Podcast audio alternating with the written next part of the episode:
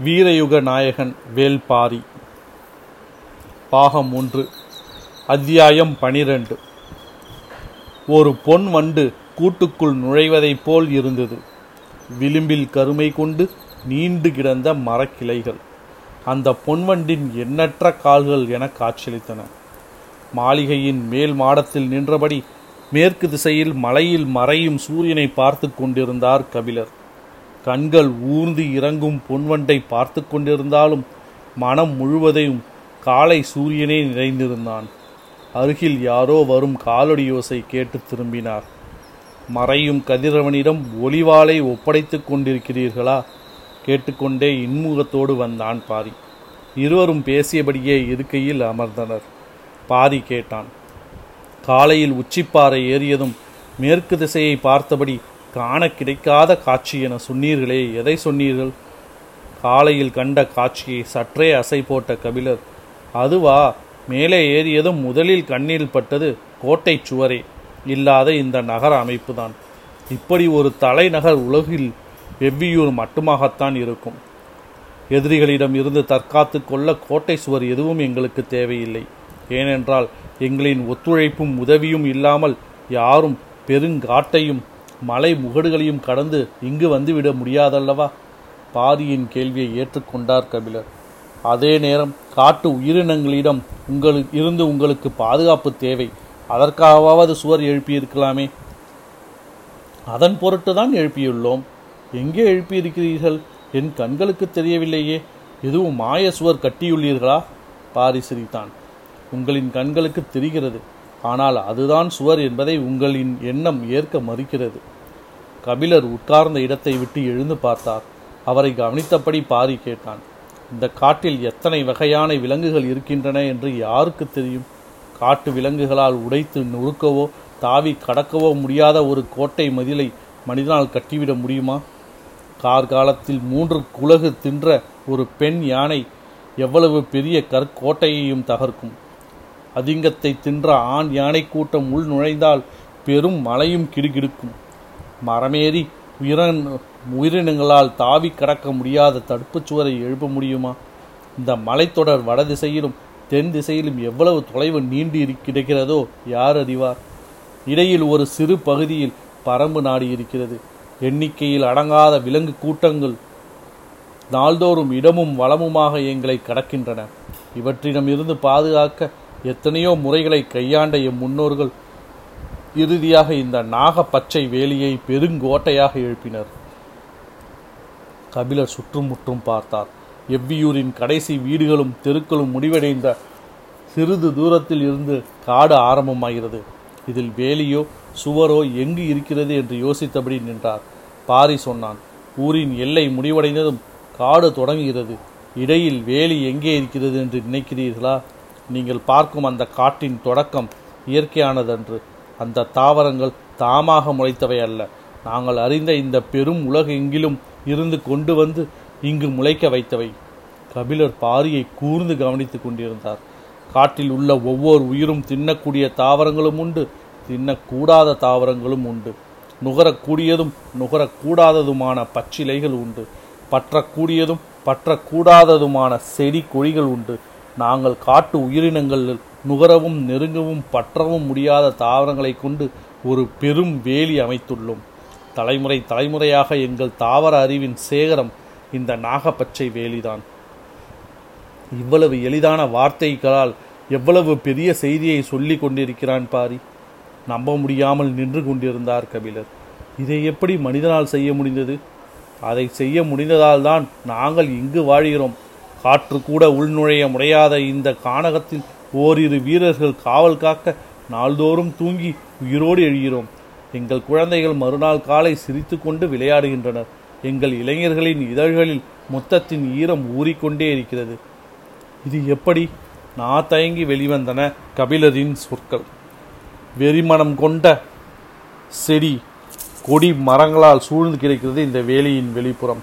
நடுப்பகுதியோ புற வைரமும் அக வைரமும் பாய்ந்தோடும் மரங்கள் ஒன்றை ஒன்று பின்னி கிடப்பதைப் போல் நன்கு திட்டமிட்டு வளர்க்கப்பட்டுள்ளது. வெளிநஞ்சு மற்றும் உள் நஞ்சு தாவரங்களால் தழைத்து கிடக்கிறது. இதன் முதல் பகுதி இந்த மூன்று பகுதிகளின் இடைவெளிகளும் நஞ்சேறிய அலறி வேர் கொண்டு சுருக்கு வலை பின்னப்பட்டுள்ளது.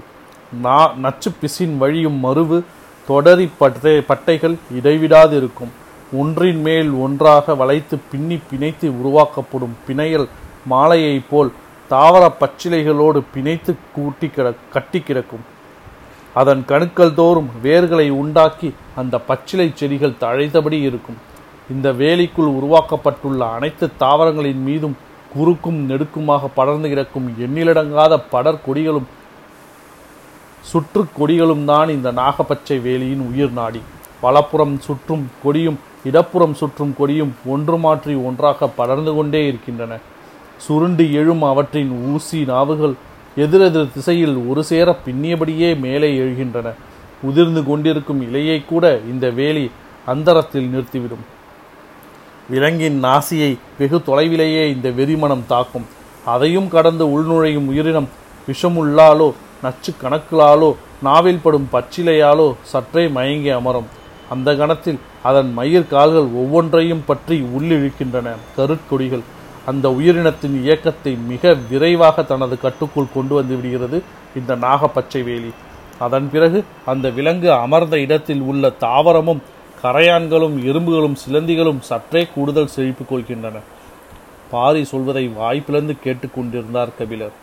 தாமரை இதழை ஒன்றின் மேல் ஒன்றாக அடுக்கி அதன் மேல் ஊன்றப்படும் வேலம் முள் முதல் இதழுக்குள் இறங்கும் நேரம்தான் கனப்பொழுது. மூன்றாம் இதழை கடக்கும் நேரம்தான் இமை பொழுது. ஆறாம் இதழுக்குள் நுழையும் நேரம்தான் வினாடி பொழுது.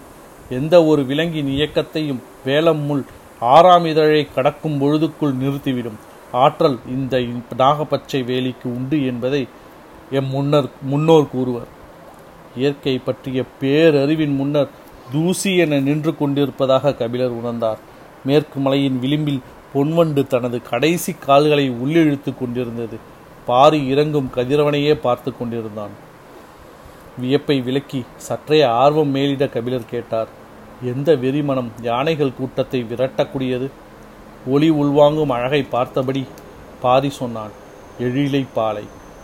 கபிலரின் கண்கள் பூத்தன.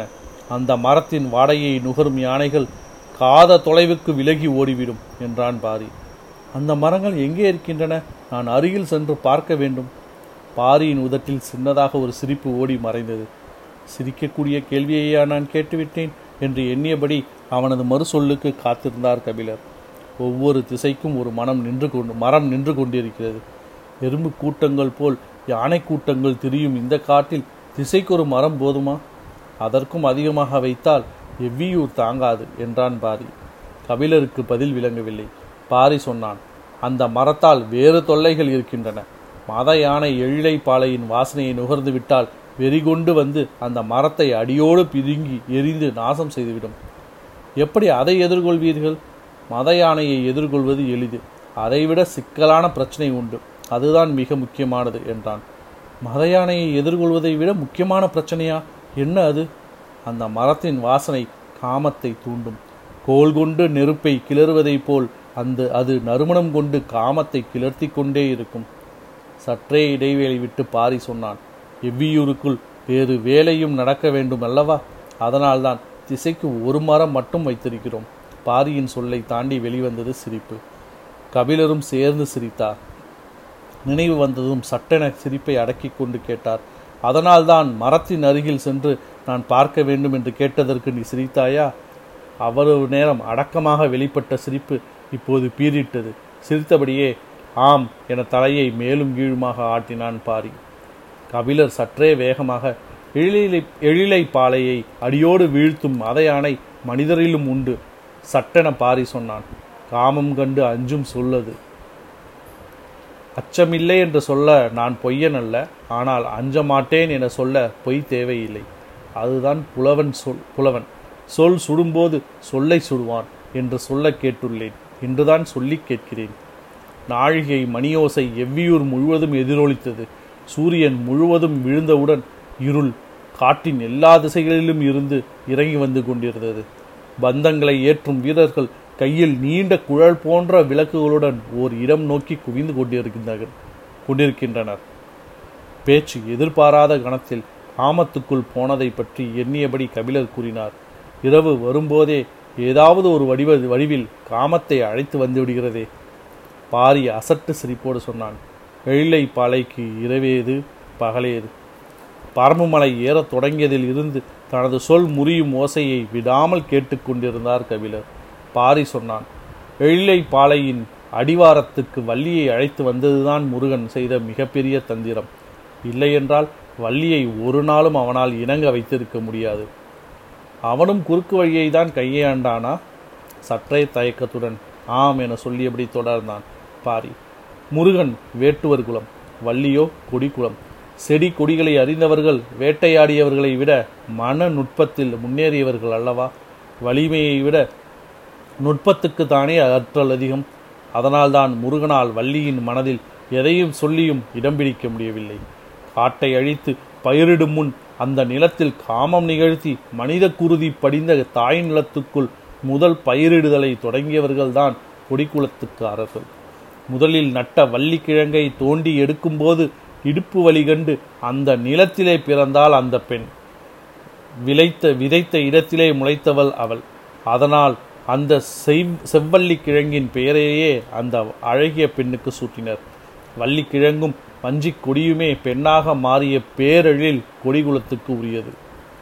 செடி கொடிகளை அறிந்தவர்களை எளிதில் ஈர்க்க முடியாது. அவர்கள் கணம்தோறும் உயிரின் வளர்ச்சியை பார்த்து மகிழ்ந்தவர்கள். வண்ணங்களையும் வாசனைகளையும் அவர்கள் அளவுக்கு அறிந்தவர்கள் யாரும் இருக்க மாட்டார்கள். அவர்களின் கவனத்தை கவர்வதோ காதலை பெறுவதோ எளிதல்ல. வேறு வழியே இல்லாமல் தான் எழிலை பாலையின் அடிவாரத்துக்கு வள்ளியை அழைத்து சென்றான் முருகன். கபிலரின் கண்முன் காலமும் காதலும் கடவுளும் ஒன்றை ஒன்றி பின்னி மேலே எழுந்தபடி இருந்தன. ஆண் ஆதியிலே இருந்து வெல்வதற்குத்தான் முயன்றிருக்கிறான். பெண் ஆதியில் இருந்தே நம்புவதற்குத்தான் ஆசைப்பட்டிருக்கிறாள். பாரி சொன்னான் எழிலை பாலை பெண்மையால் பூக்கும். அதைவிட முக்கியம் பெண்ணையும் ஆணையும் ஒரு சேர பூக்க வைக்கும். வியப்பு நீங்க சிறிது நேரமானது. உள்ளுக்குள் ஏனோ ஒரு சிரிப்பு பொங்கி வந்தது. அதை அடக்க முடியவில்லை. சற்றே திரும்பி சிரித்தார் கபிலர். ஏளனம் கொண்ட அந்த சிரிப்பின் துணியை கவனித்த பாரி இதில் சிரிக்க என்ன இருக்கிறது? என பார்வையில் கேட்டான். கபிலர் சொன்னார் அந்த ஏழை யை தலைமாட்டில் நட்டு வைத்து குடும்பம் நடத்தி கொண்டிருக்கும் ஊரோடு நான் வந்து சேர்ந்து விட்டேனே என்று நினைத்து சிரித்தேன்.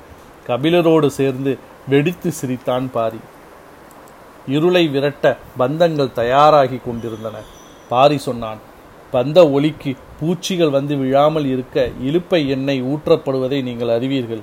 ஆனால் அதற்கெல்லாம் இந்த காட்டு பூச்சிகள் கட்டுப்படாது.